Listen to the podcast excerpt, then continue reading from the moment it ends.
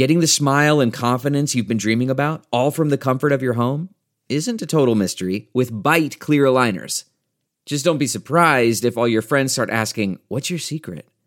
Begin by ordering your at home impression kit today for only $14.95. Byte clear aligners are doctor directed and delivered to your door. Treatment costs thousands less than braces, plus, they offer flexible financing, accept eligible insurance, and you can pay with your HSA FSA. Get 80% off your impression kit when you use code WONDERY at Byte.com. That's B-Y-T-E dot com. Start your confidence journey today with Byte. Hello, everybody, and welcome to the big show, The Great America Show. Great to have you with us on today's edition, featuring, as it does every single day, truth, justice, and the American way. Let's begin with Ukrainian President Volodymyr Zelensky asking begging for more equipment and supplies and weapons for his troops, for the Ukrainian resistance who've defended their homeland with valor and resilience and shocked most of the world who believed it would all be over for Ukraine within a few days, perhaps a couple of weeks, when Putin ordered Russian troops to invade. It's now almost 50 days since the invasion began, and the Ukrainians fight on. Their toughness and their fierce determination turned back the Russians from their assault on the Ukrainian capital of Kiev. Unquestionably, a defeat for Putin and his military, and a costly defeat at that. Perhaps 20, maybe 30,000 Russians killed. But the war goes on. No one, no leader in Europe or America, or for that matter, Russia, has much chance of swaying Putin from his bloody, devastating course. Neither NATO or Biden have, it seems, any idea how to stop or to slow the Russian attacks while the West ships more weaponry and warplanes to the Ukrainians. And Biden's mishandling of the war hasn't helped him or his party in the polls, to say the least. While the Senate and House will be taking off most of the rest of the year to campaign, both parties are well aware of poll numbers that spell big trouble for Democrats in both chambers. Strategists say they expect perhaps historic losses for the radical Dems who chose this midterm election year to go hard left and follow their Marxist impulses and imperatives to what looks like an electoral disaster in November. I'm unaware of a single Democrat who's begging President Biden to come to a state or a district to help them win their election. Quite the opposite. Biden is radioactive. He's responsible for the worst inflation in more than 40 years. Americans don't think he's fit to be in the White House. 70% of Americans say the country's headed in the wrong direction, and they hate his border and immigration policies. And as a result, his poll numbers have absolutely collapsed. And the same for the generic Dem running for reelection. In short, the Biden White House overreached with its hardcore leftist executive orders and policies, and nothing in the Biden agenda is working. Nothing. And then on one of his rare days outside Washington, Biden was in Iowa pushing his ethanol plan that will boost farmers, but then tried to link Biden inflation to Putin once again, and the reaction was swift a bird appeared to have pooped on his left lapel, and that wrapped up another Biden mess. Some will say it's karma, others that it's generalized ineptitude, and others that his impaired faculties are worsening. Whatever the cause or causes, the result is always, it seems, a mess. And another mess of immense proportions is awaiting the Democratic Party in November. Some political analysts and strategists say the Democrats could lose as many as 70 seats, but outcomes are always hard to predict some six to seven months out from an election. Our guest today is attorney and Congresswoman Claudia Tenney of New York. She sits on the House Foreign Affairs Committee, House Small Business Committee, and is founder and co chair of the Election Integrity Caucus. Congresswoman Tenney, it is great to have you with us on the Great America Show. Uh, I've wanted to talk to you for some time, and uh, I'm just delighted to have you on the show. Welcome. Thank you. Well, it's just an honor to be on with the great Lou Dobbs. I was a big fan of yours uh, for many years, even when you went from uh, CNN to Fox Business. So, uh, you know, uh, truth, justice, and the American way. And uh, fighting in the arena is good stuff. And so I feel very lucky. Let me turn to a, a number of things. Uh, you're you're uh, you've been uh, elected to uh, to the Congress from New York. Uh, New York is, in the eyes of most of the country, a rabid left wing blue state uh, that seems to embrace Marxism and everything socialist. What is your district like? Well, that's New York City, and we're kind of the rest of the state is actually pretty moderate and very red in some portions. Uh, when, uh, for example, Governor Cuomo wins, he only wins about five or six counties of the 62 counties in New York.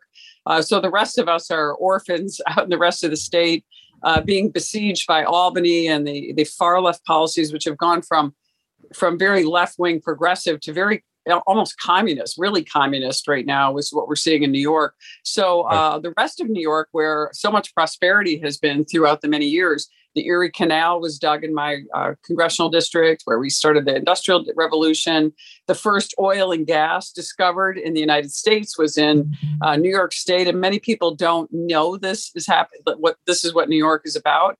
Uh, a lot of great companies. IBM was founded in my district, the oldest manufacturing uh, company basic manufacturing company in the United States known as Revere Copper is actually in my district, is still operating.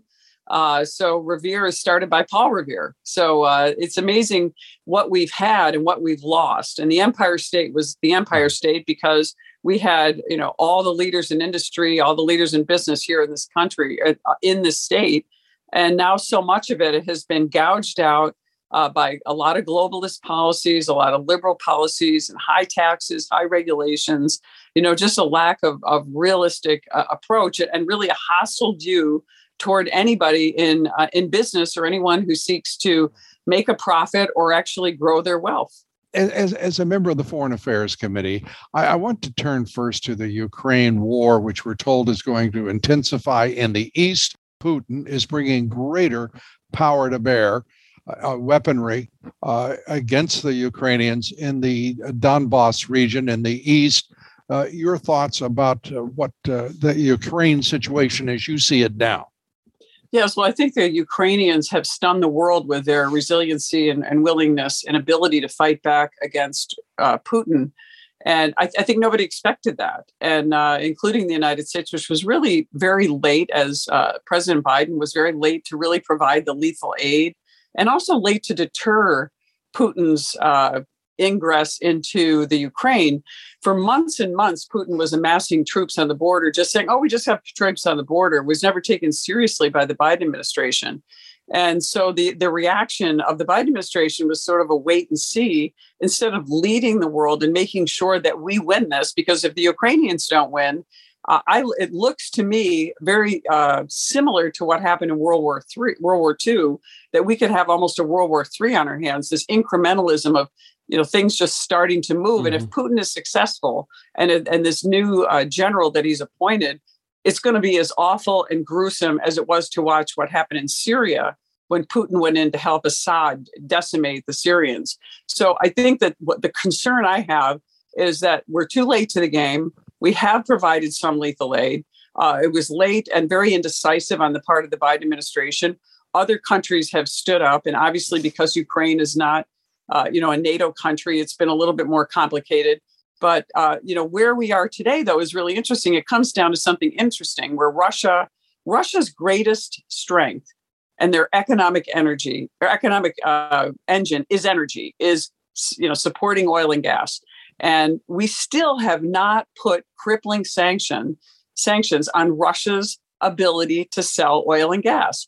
Right. And the reaction of the Biden administration is this let's make everybody drive an electric car. Let's take away the dependency on oil and gas today, and then the Russians will have nothing to sell. Well, that is a 10, 20, 30 year plan that is not in place. We don't have the infrastructure. We don't have the reliability or of electrification. And it's interesting because Putin is actually the one who's been selling this sort of mythology of this green uh, energy is going to just uh, you know immediately supplant us.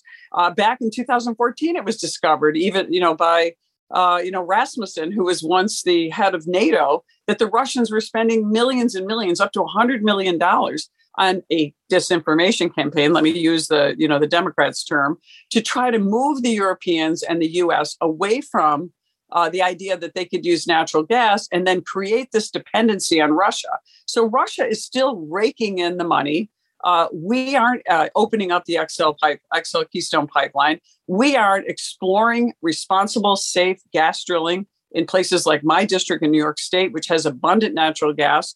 Uh, you know, whether it's the Utica and Marcellus Shale right in my own district or across the nation. And now they're they're actually just dragging these uh, oil and gas companies uh, over the coals, saying, "Oh, they're just profiteers." And these are massive investments that come from these companies. And to say that we're going to cut you off in a couple of years is, you know, they have shareholders to respond to. And it's just a total economic illiteracy about how our system works. And Putin is taking advantage of it very smartly. And yet, you know, he's a brutal, murderous dictator who doesn't have to worry about the people in his his country and they're not going to vote him out because they're getting propaganda fed to them I know what it's like to have propaganda. I lived in a, in a communist country.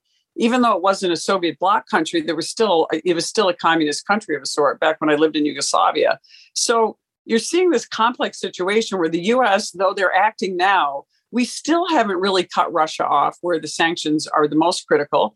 And then the other interesting thing is while we're in this brutal uh, situation in Ukraine where a you know a member of the a permanent member of the UN Security Council is actually who's by the way, those five countries involved are supposed to be maintaining the world's peace and the world's security, you know, is bombing the hell out of a country right next door and trying to take it over. They're in the permanent a permanent member of a you know, it makes you wonder why we even have the UN anymore.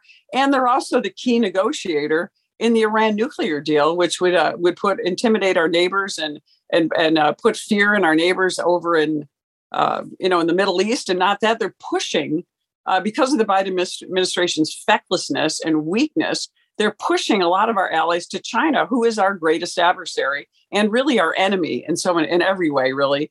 And so it's just a complex situation where we cannot afford to have Ukraine lose at this point because the Chinese every day are gauging how we handle this crisis in Ukraine. They saw what a disaster and debacle and tragedy Afghanistan was, where 13 service right. members were needlessly killed. And Biden is still saying, I don't need to apologize. This was going to happen anyway. I mean, I'm a mother of, an, of a Marine officer. For someone to say that when my child has uh, answered the call to serve and ends up, you know, these families, we, we created 13 Gold Star families. And, and to have this complete, uh, you know, lack of empathy for these families, and now to go in and, and not really know what he's doing in Ukraine, all of the fecklessness of, of President Biden, his meandering, his incompetence, you know, for decades. On top of now the question about whether he's really got the, you know, the uh, mental faculties to do the job. All of mm-hmm. that is signaling to our enemies that we're not reliable, uh, that we can't stand up to to to Russia, and we can't stand up to China, and it's really put us in, I, I think, one of the most devastating situations we've been in in many many years. I, I, I dare say since World War II. And the the administration itself the Biden administration seems to to boil down to this, at least for me. Uh, Joe Biden is impaired. Uh, the Ronny Jackson, Congressman Ronny Jackson, has now twice asked for a cognitive test. Uh, has been rebuffed by the White House because they're not going to give a cognitive test to this president because they know what the results will be. President Trump, on the other hand, when the Democrats uh, snarkily uh, went after him to take a cognitive test, did so and uh, passed it according to uh, a to Dr. Uh, uh, Ronny Jackson. you know, he's he passed it with flying colors. And Jackson, by the way, was doctor to three presidents in the White House and knows wherever he speaks. So it's it's a difficult situation, but this this man is a puppet and people need to understand that about him. These aren't his ideas. This isn't his administration. It's the third term of Barack Obama. And there is no doubt about it. And that uh, band of Marxist leftists uh, who were were uh, put in a cabal to manage this little administration called the Biden White House. Uh, they are having their way right now. The southern border is wide open. That the Biden administration right now is pro fentanyl. It is pro methamphetamines. It is pro uh, heroin and cocaine. It is pro sex trafficking. It is pro illegal immigration. And it gives a damn about the fact that 150 countries, uh, illegal immigrants, are crossing what was once our border uh, with Mexico. It is stunning stuff. And to think that this administration continues without so much as a a response of any kind from the corporate owned national leftist media is, is, is breathtaking. And well, they're running they're running interference for them. I mean, you point out I'm on Ronny Jackson's letter. Uh, who Ronny Jackson, right. by the way, Dr. Ronny Jackson, amazing guy, really strong patriot, really, really terrific. They're trying to take away his benefits. So it's it's just like having the propaganda strong arm of the Democrat machine to break, you know, strike down anyone who has first met, you know, especially Ronny Jackson speaking his mind about something. They're trying to take away his military retirement. He served as an admiral, served our country. And uh, this is what they do, though. They destroy anyone who dares to stand up to him. It's not just the corporate media. The corporate media empowers these Democrats who are running our government. And it's not all Democrats, it's the people in charge. And when you talk mm-hmm. about, I mean, no, nobody and I, I, can't believe they haven't tried to hide this footage. No one could see more beautifully demonstrated and tragically, I might add, the footage of Obama's first appearance back in the White House with Joe Biden wandering aimlessly around all by himself and the rest of the Democrats swarming around President Obama.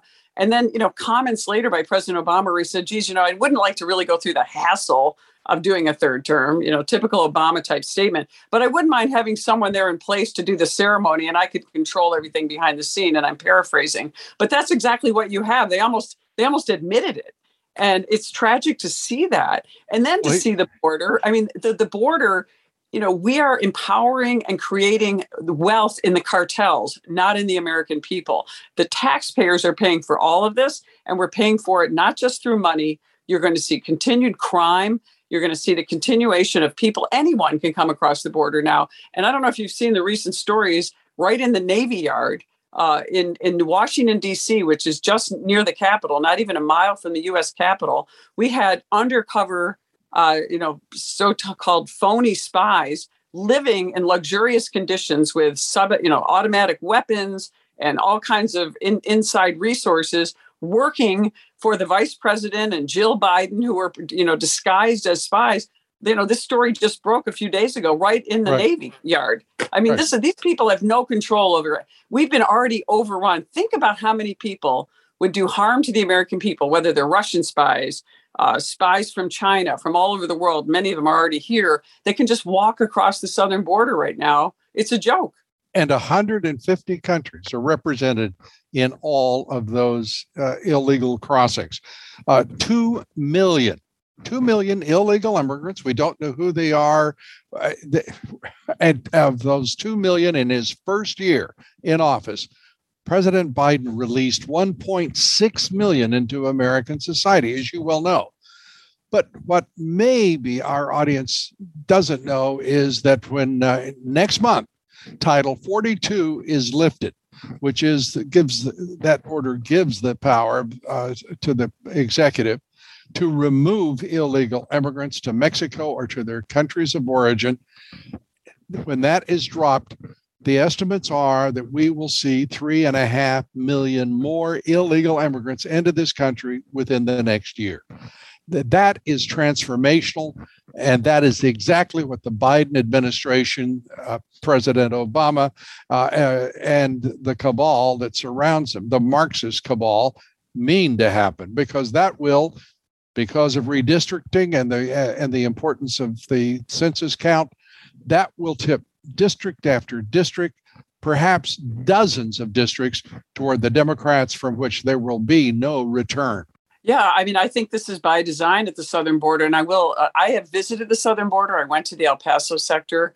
Uh, mm-hmm. I also interviewed uh, Senator Roger Marshall, who is part of the doctors caucus and he went to the border and i verified and looked up some of the cdc reports it's not just covid-19 that's the excuse that the biden administration is using saying oh there's no more covid-19 because we decided there isn't uh, not because of science, by the way, uh, but there are so many other diseases coming across that border. Sure. They have t- detected mumps, measles in older people. In case there's cases of tuberculosis, HIV, AIDS, communicable diseases that have been eradicated or been resolved by, by American science and technology that are just people coming across this border and we can't do anything about it. And I went through the system of what go, and many of the children have head lice. They get medical care. They have resources given to them. And all of this is done by the goodness of our Border Patrol who are being stretched and stressed beyond their abilities because there's so many people coming across the border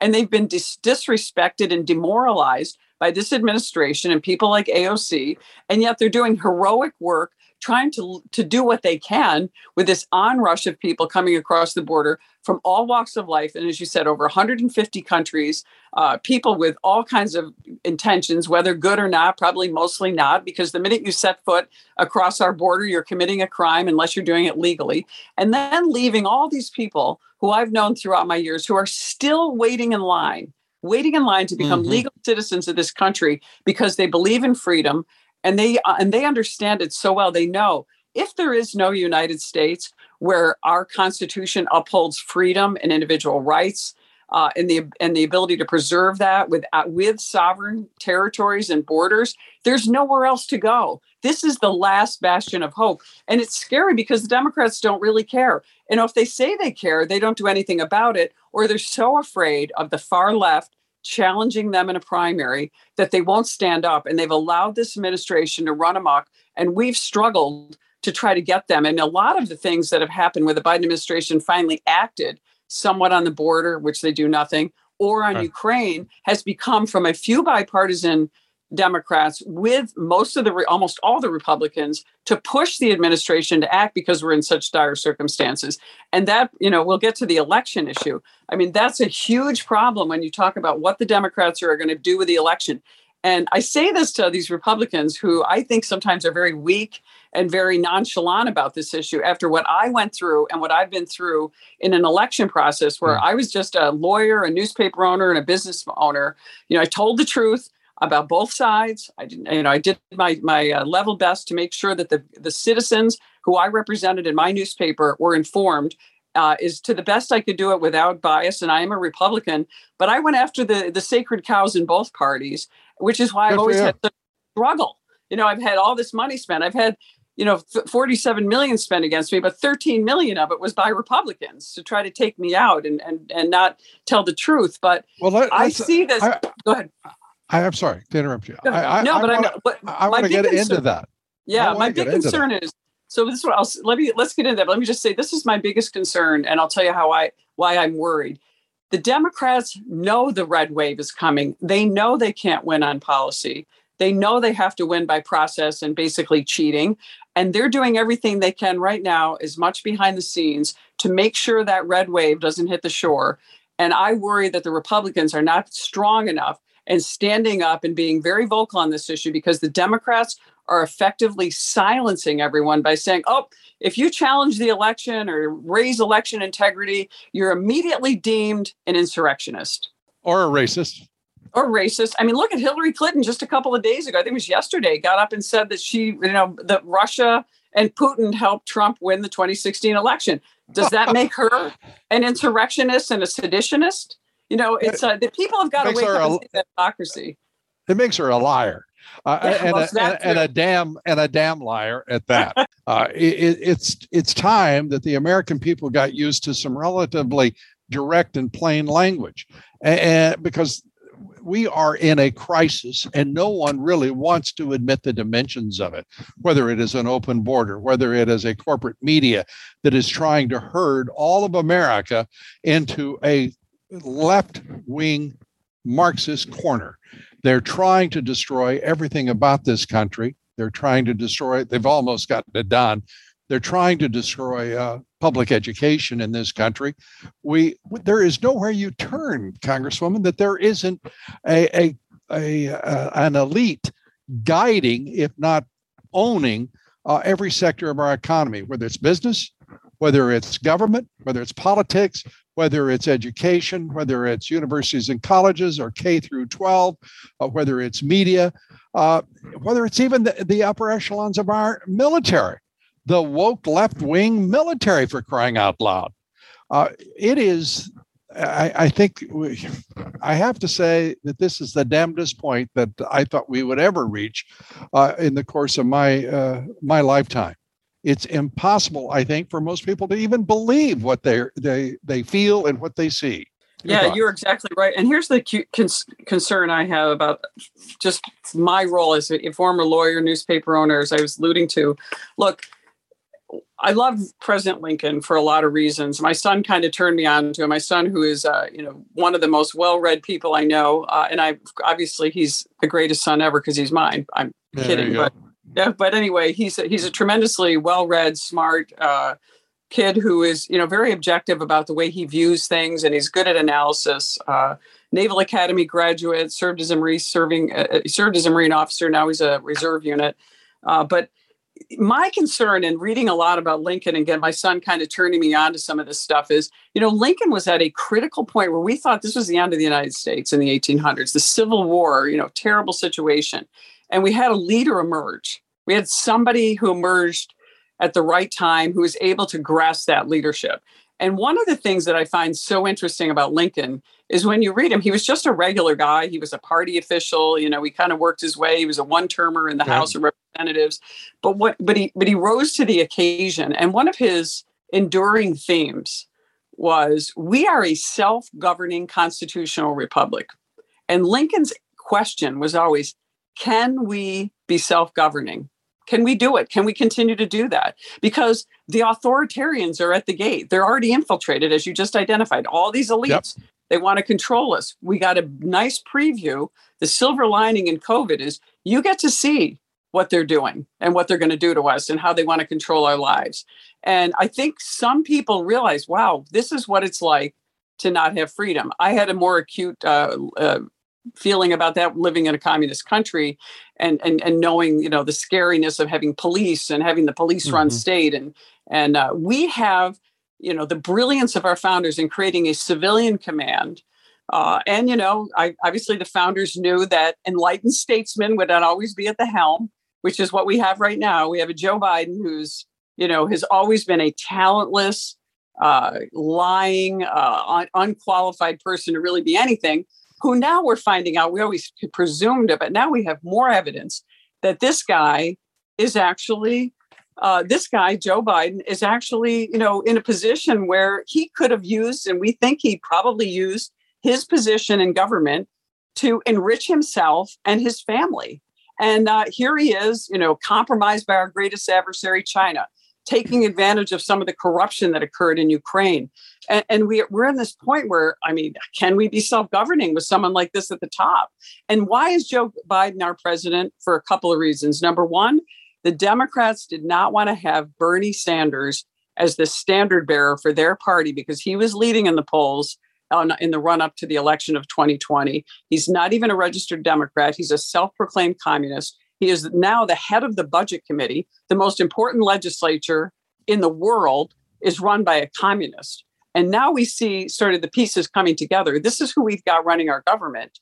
And then you've got a guy like Bernie Sanders there, and you've got the Democrats all of a sudden scrambling, getting Amy Klobuchar to step out, Pete Buttigieg. Everybody got out all of a sudden in one day.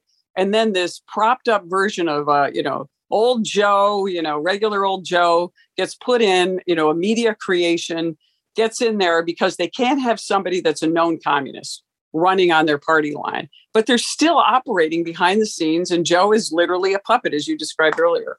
Joe Biden is is the perfect puppet. Uh, he is also a greedy puppet, and of course, has as uh, corruption uh, all around him, uh, and most of it uh, of his design, or his son Hunter, or his brother James' design. He, there's no question that the laptop is for real. Even the New York Times and the Washington Post, it took the Post 500 days, but they finally acknowledged that they were uh, at least silent actors in a an effort to deny the American people their right to know about a presidential candidate. You know what else stuns me is Bill Barr, who President Trump has called a weak man, uh, but never weaker than in the moment in which he acknowledged in his book that he knew that Biden was lying uh, when he said what he did about the laptop itself. And he knew, in all likelihood, since he knew that, uh, that 50 veterans of the CIA and our intelligence community and five former directors of the CIA were lying when they said it was Russian disinformation. This has been uh, for since at least 2015 when Donald Trump entered the race till this very moment. This has been a, a, a disinformation effort. It has been a plot to overthrow a president, to take control of a country uh, that proudly has called itself a constitutional republic, the world's greatest democracy. Well, there isn't anything democratic about it, as 2020 demonstrated, because as this new documentary, uh, Rigged, points out, that election was rigged long before Election Day. And it was rigged by the Democrats who outsmarted the Republicans, to your point. And the Republicans are not only gutless, and I'm talking about the rhinos, they're gutless, but they're also not very damn bright. Yeah, this is uh, unbelievable. Uh, that of course I lived this. Uh, my election, I was up twenty eight thousand four hundred and twenty two votes, and uh, we had to fight tooth and nail for almost hundred days directly with Marc Elias, who oh, I hope sees justice someday. It's starting. The walls are starting to cave in on him, but he's the mastermind behind a lot of this. And they were able to take, as you, as the movie points out, and I recommend the movie Rigged to everyone and Absolutely. it's kind of a corollary. I don't know what the connection is with Mollie Hemingway's book Rigged, but it, you know the same title. But it's it's an amazing um, situation that happened, and and this is what's so frustrating for people who. Uh, you know, know that something went wrong, and this is why they're so clever, and why I could see what was happening in my uh, my race. And I'll tell you, Governor Cuomo used the pandemic as an excuse to create an online database, and that online database had no verification process. So they could basically scour the uh, the rolls in New York State and get voters out, and they were solicited uh, by these outside groups.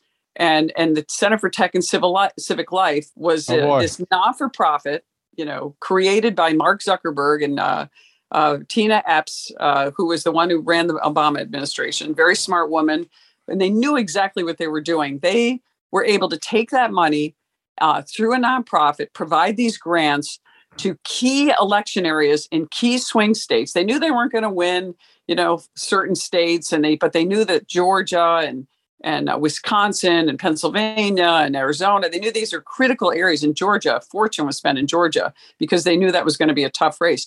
The money was run through this not for profit. It was laundered through, basically, is a better way of putting it, a 501c3 and that money went to 99% of it went to electioneering or vote harvesting, as I call it, not to PPE, which is what they said it was for. And they were able to prime the pump uh, and get that money out and make sure that they squeak Joe Biden over the finish line. So if you look at these key swing states, this election came down to 42,000 votes out right. of 330 million t- people it came down to 42,000 votes and they were able to squeak him across the finish line using this uh, this which, which, which it looks unethical. The question that that president trump and that all of us are the problem we have is technically it isn't what you would call fraud under the legal definition that a judge could weigh in on. So it, it's wrong. It shouldn't have been allowed. The irs should not have allowed it but it, it happened and we were too late and the judges dismissed these cases and a lot of people were very upset about it including me but it really wasn't uh, a, and judges tend to be risk averse and they tend to you know look for a precedent to bail out on generally mm-hmm. there's not that many brave souls out there there's some But, you know, so we ended up having the situation where the Democrats created this narrative of there was no widespread fraud. And I even heard Bill Barr say no widespread fraud. But there was gross irregularity and gross manipulation of the system, which is what they did using this $400 million from a basically Mark Zuckerberg, a big tech oligarch in the United States, to try to make sure that Joe Biden won. In addition, I think one of the other things that you just mentioned, those 51 intelligence officers who signed a letter putting out false information, knowing that that laptop was legitimate and it wasn't Russian disinformation, those people should all seek justice as well. This is the kind of stuff that, and I, and why Bill Barr let this thing go. He had time. We knew from December and January that this was happening. Now, I demanded the 990s of this Center for Tech and Civil Life or, or Civic Life that they disclose where this money was spent. Well, I didn't get it until December of last year, a full year after the election was over. Right. And so what a lot it's frustrating because like for me, I was able to squeak out and, and win by 109 votes after being up 28,000. And I'll tell you what they did in my race, which a lot of people don't realize. Not only um, were we registering voters in January, registering, talking about re- new registrations of voters in January. Those votes were counted in January of 2021 for an election that occurred in November 2020. And thankfully, we were able to squeak across the finish line and still win that. That's what the kind of stuff that they get away with. Those are the laws we need to pass to make it illegal. And it's almost impossible to do that in states where uh, like New York, where the Democrats are going to make it impossible for us to manage these elections, which is why I put in the End Zuckerbucks Act, which would, on the federal level, make sure that no uh, not for profit or any kind of uh, organization like the Center for Tech and Civic Life that was Mark Zuckerberg's laundering scheme could be used to manipulate our elections. It would be an interference with elections and an interference with the state's ability to, to administer elections. So you are a warrior, uh, if you will, in the trenches right now, running against big money, both the Democratic Party and the rhinos who want to destroy you. Uh, I, you know, a lot of the right now, I don't. Uh, I, have actually beat back a lot of the Republicans who've tried to take me out. I think we've we've uh, I don't know we've kind of scared away about thirteen or fourteen people already this cycle. I still have one more that uh, that I may end up in a, a, small primary with. But in the past, I'd never been endorsed by the Republican Party. Uh, and I was not endorsed when I won in 2016. There was a three three way race that I was actually able to win with the least amount of resources. But uh, we had a really strong uh, grassroots effort, and we worked hard to tell the truth. I was talking about uh, fair trade, uh, not necessarily free trade. We were talking about the loss of American jobs and our ability to manufacture. Uh, a lot of those things that were not actually um, they were not actually things that were uh, something that heritage and other you know conservative groups liked uh, but I was in a community where I could they see hate, you know, they hated IBM. It. We have everybody, and they're gone. Where is everyone? Yeah. You know, Oneida Limited was founded in my district. Everybody worked at Oneida. Oneida was uh, went bankrupt, and they took off. So I started this Made in America thing in my first term in uh, the assembly in 2010, and I had to beat the Republican county chairman, and I had never been endorsed again uh, by my home county and, and not for Congress in 2016 either. And then I finally won. And then of course they they you know were found a way to redistrict me and they beat me back in 2018 and I won again in 2020 you know with the after you know with the onslaught of Zuckerberg. So it's been a struggle but you know my feeling is I, I kind of have this newspaper truth thing in my heart. I like transparency, I like truth and Good I want you. the citizens to know that they are the government. It is not, we are self governing. And it's so important that people understand that you've got to get involved in government. You have to be part of this process, or we're going to lose our self governance. Well, I, I think, you know, I, I applaud, I applaud you in all respects. Uh, I think I heard you saying you were Trump before Trump. Uh, well, it's it's funny you say that because uh, I one day I was uh, I was talking about all this uh, these issues and Trump decided you know Trump was in the running and uh, I was on a radio show and uh, one of the radio hosts said well basically you're like Trump before Trump and I said well I don't I mean I was doing these things I could see these things I wasn't the first one well so what did the Democrats do they turned this into this you know, negative. She, you know, she's obnoxious and a bully like Trump and everything uh-huh. else. They took all the worst of Trump and tried to apply it, but it was the policies.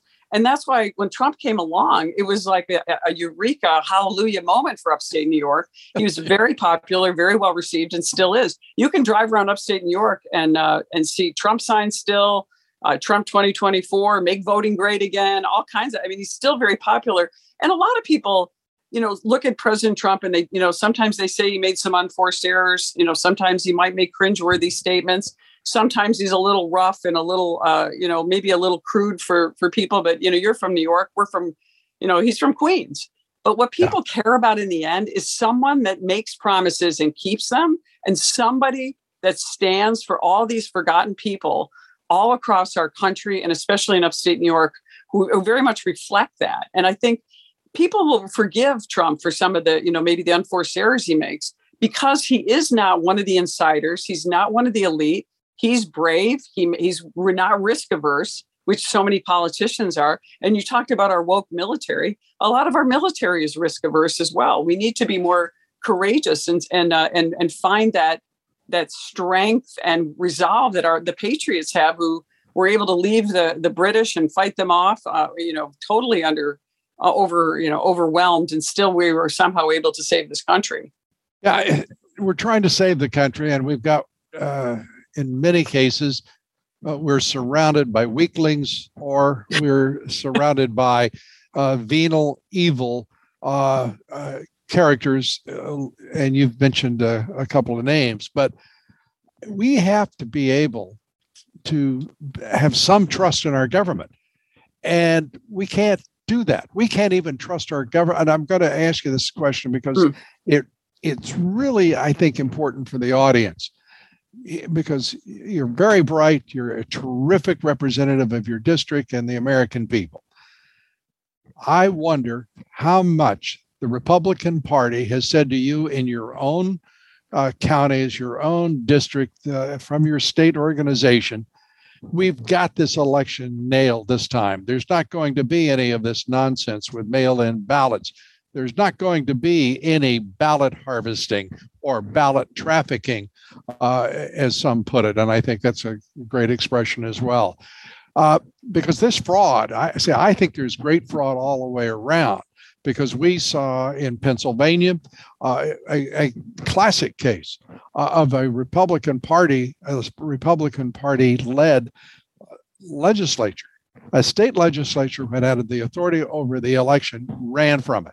The state Supreme Court in Pennsylvania ran from that, that rigged election. And there were just so many issues that could have been focused on. But in your district, in your experience right now, has the Republican Party worked, I, I mean, at warp speed and with great velocity to fix the electoral system uh, in your district? Well, thank you for the great compliments. But here, I'm in some cases, yes, in, in many cases, no. My biggest concern is I started the Election Integrity Caucus. Uh, I did that uh, because I realized what was happening. I, I was uniquely in a position where I saw what they were doing and I saw what was legal. Some was fraud, some was not. And I saw a lot of uh, conflagration, a lot of like people conflating what was really happening and, you know, trying to bring some simple reality to this. But it's interesting. A lot of people, especially the rhino types and some people in leadership, uh, will say, oh, you know, I, am like, why don't you join my election integrity caucus? I have over 60 members of the caucus. One of the first ones to join was Ronny Jackson, great American. Uh, We, the, they, people who know how hard this is and how much we have to fight tooth and nail. And a lot of people say, well, you know, I don't really feel like we need to deal with this issue. It's not polling near the top. And I was like, it is polling near the top or the top all over the country uh, with the base, with everyone. And if it's not polling at the top, that means you're not messaging correctly. You're allowing the Democrats to message you away from what they're trying to do. The, the Democrat misinformation campaign is out there. And we can't just sit there and say, let's not talk about it because we don't we then it'll go away they don't they want it to go away they want us to back down and not fight on this and that's why you know keep bringing up hillary clinton claiming her election uh, her election wasn't won keep bringing up the fact that stacey abrams claim that she never lost and now she's running for reelection. Let me tell you the latest statistics coming from Scott Rasmussen 84% of all voters of all ages and demographics and all parties, all 84% support photo ID to vote. Right. Stacey Abrams suddenly is for photo ID. These are issues we can find those 80 20 issues and make sure they don't cheat again and they don't commit partial fraud and, and, impartial fraud. And I have people say to me, you know, just honestly, there was a lot of earnest people out there who tried to do a lot, but they're like, look, we don't want to get into this election integrity issue. You know, it's it's all it's just your race or it's just New York. They I was on a call with an election integrity group out of South Dakota. In South Dakota, one of the election commissioners discovered that there was a trailer, uh, and I won't name the name of the town um, because I can't remember it, but I could find it. There was a trailer, you know, small, uh, you know, mobile home that had 1,400 people registered there. And those 1,400 so called people voted in the election. This is not confined to New York City or, or New York State right. or just the blue states. This is happening everywhere. And by the way, we've had election issues throughout our, uh, our country's founding. The reason we have good laws and laws in place is there's a couple things people need to know about elections. Number one, you have to have free elections, they have to be fair, but you also have to make sure the reason we have so many of these uh, laws in place is because our right to vote not only is it sacred, it's private. The government cannot know how we voted. And that's why we go through so many steps to make sure that our identity is concealed. All the things, the slipshod stuff the Democrats did last year and with all these voting, they completely undermine the uh, identities of these people out there who wanted to vote. And that's why you don't get one citizen, one vote. That's why you get non, you know, illegal immigrants or non-citizens voting. You get multiple people voting, uh, you know, one person voting multiple times because they're undermining our right to vote. And that's why it's so important that that's why these rules are in place. It's not about the Republicans suppressing the vote. And we need to fight back on that. But I, I do think you're right, though. A lot of the sort of weak-willed Republicans, the people, they don't want to bring up it, bring it up because, oh my God, some Democrats are going to bring up January 6th and call me an insurrectionist and call me a seditionist, but nobody's going after Maxine Waters or uh, Pramila Jayapal. They all objected to the election when uh, when Republicans were elected. They didn't. They're not called insurrectionists or people trying to undermine the integrity of the election. They're not being called out by Liz Cheney and others and Adam Kinzinger uh, about the fact that you know we've had a lot of problems in elections and 90% of them are because of Democrats and and we're always over hyper focused on the one or two times you find a Republican doing something. That's my biggest concern is that people are afraid to talk about it. That's why the Election Integrity Caucus, we look into these issues, we analyze them every week. Uh, last week, we had Hogan Gidley, Scott Rasmussen, Ken Blackwell on our show. We've had uh, people from all across the country on the show. We've had Mollie Hemingway. You know, really interesting. We had Secretary of State Gardner from New Hampshire. Right. Interesting with him. Did you know that he is uh, he just retired. He's been the he was the uh, Secretary of State since 1976. He's a Democrat, totally opposed to early voting, totally opposed to late absentee voting and, and all that. That uh, in, in New Hampshire, they'd announce under their constitution they must announce the winner of the election on election night. Although they're trying to change that law, but when he was Secretary he joined our caucus and agreed with us. He agrees with getting rid of HR1 and HR4. So there are Democrats out there who understand how important election integrity is. I, I suspect that even Marc Elias understands it. It's what they do about it that uh, gets interesting. Uh, as uh, Stalin said, you know, he doesn't care who votes so long as he is the one doing the counting. And exactly. we saw a great example of it in 2020. Uh, a rigged election, uh, in my opinion, uh, a disgrace to the nation. And I'm afraid uh, that the Republicans bear almost as much responsibility as the Democrats for what they permitted to happen uh, in 2020. I, I want to say it, it's. I, I, want to close here with a discussion just uh, briefly on the Hunter Biden laptop and how it, it, reached to the news organizations. You've been in, uh, you've had uh, editorial uh, businesses, and uh, you know how it works. A newspaper. Uh, the entire industry right now seems like the most corrupt institution uh, imaginable that is supposed to be a watchdog, is supposed to have the highest and noblest uh, of uh, values and standards.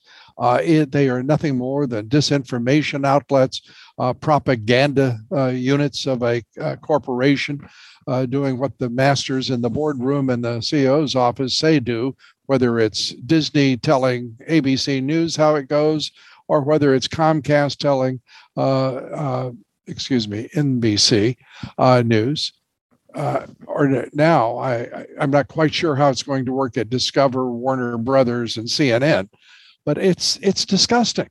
Uh, your thoughts on on Hunter Biden's laptop and the fact that none of the media, with the exception of in in primary colors, the New York Post had the guts to bring that story to the forefront.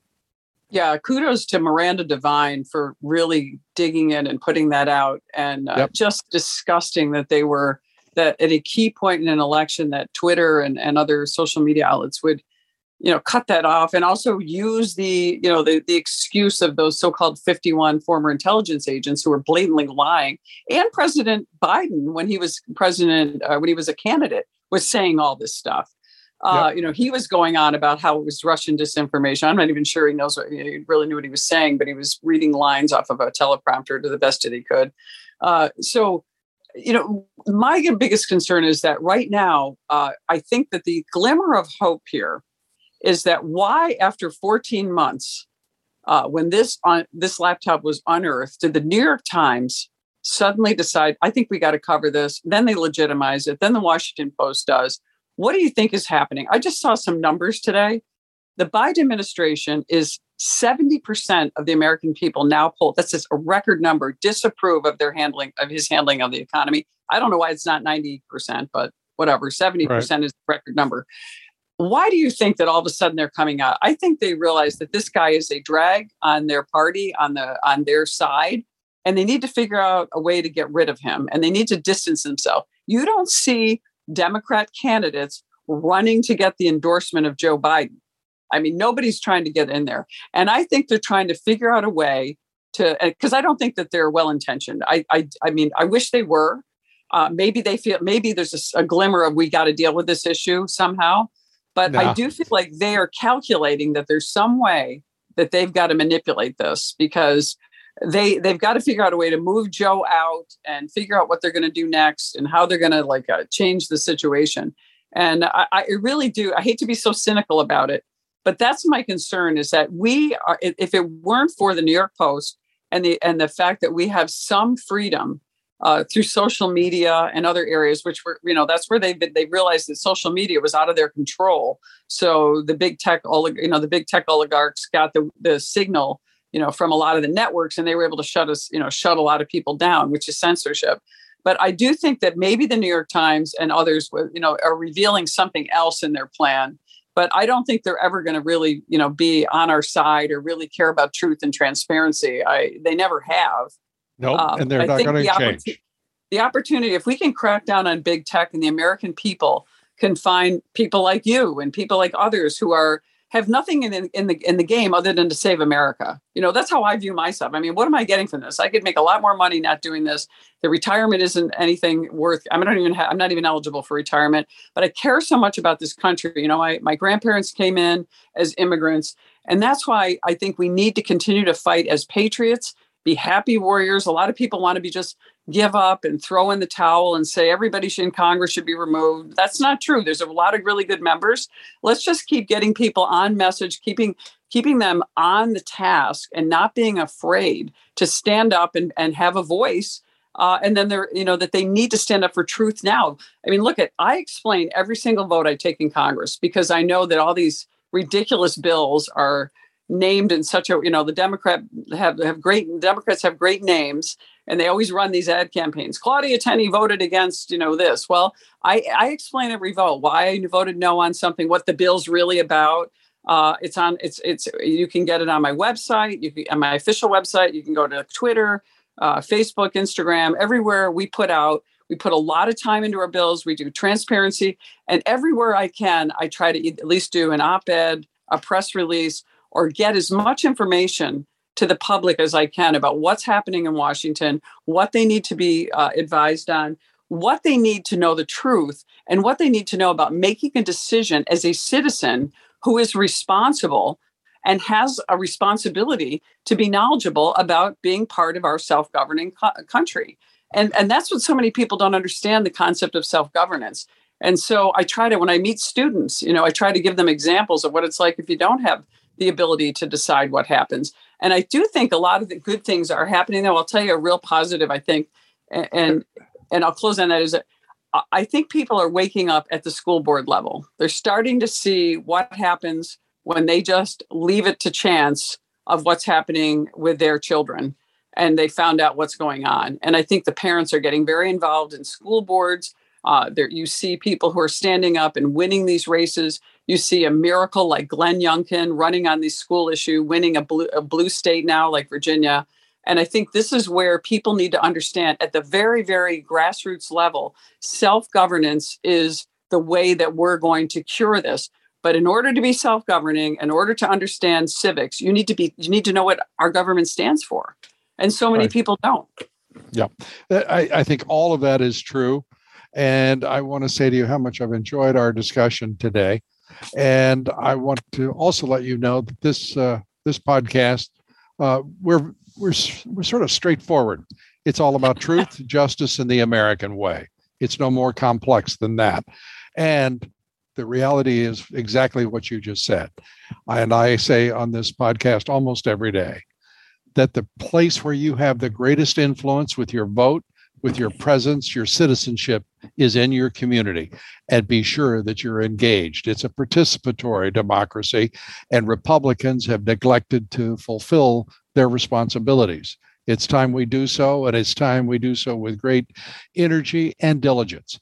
And Claudia Tenney, Congresswoman from New York, you're a great example uh, for all of us, a great American. And we thank you for being with us here. Our convention is we always leave uh, this broadcast with our guest and the last word. You get the last word. Well, thank you so much. It's a tremendous honor to be on with the great Lou Dobbs, and uh, really great to talk with you about how important it is to save this country, and just how grateful I am to you for standing up and continuing to do this when I know you could be enjoying all your time on your horse farm uh, and having a wonderful time. But it's so important that everyone uh, participates and everyone is willing to learn and willing to understand how important how we need to take this country back. And so it's great that you're out there, and I really appreciate the opportunity to talk about what I've been up to. And uh, anyone can uh, find out more. You can go to Claudia at claudiaforcongress.com, or if you want to know about votes, I explain every vote. Tenney.house.gov. Uh, so every representative votes on all the same bills. So if you want to go see how I voted, you can compare that to your representative uh, and see if they're explaining their votes. But I really am grateful for the opportunity to speak with you in just sort of a free form uh, discussion. It was really enjoyable for me, and uh, I hope the audience uh, will appreciate it. I'm sure they do, and we uh, we look forward to our next uh, our next conversation, Congresswoman Tenney. And again, a great American, and God bless you, Congresswoman Claudia Tenney. Our guest tomorrow is the man whose life was changed forever when Hunter Biden walked into his computer shop and asked him to repair and recover the contents of his laptop. Actually, three laptops. Our guest is John Paul Mac Isaac, who will be with us to tell the incredible tale about the contents of his laptop, his efforts to alert and engage law enforcement agencies, national security agencies, he tried to talk to members of Congress, attorneys, and some in the national media. His is an amazing story that you do not want to miss. As big tech, social media, and the federal government in the fall of 2020 brought down a curtain of darkness, deceit, and isolation that kept the American people from learning the truth about the laptop from hell, as President Trump once called it. Please join us here tomorrow for John Paul Mac Isaac. We want to invite you to sign up for our Great America Show Advisory and newsletter. Simply go to loudobbs.com, that's loudobbs.com, and click on the email newsletter button. It's as simple as that. And we'll send you our advisories and alerts as well as our weekly newsletter I don't want to overstate anything, but I'm pretty sure you will absolutely sense at least a small positive change in your world outlook. We invite you to join us and stay in touch. Thank you. That's loudobbs.com. Thanks. God bless you and God bless America.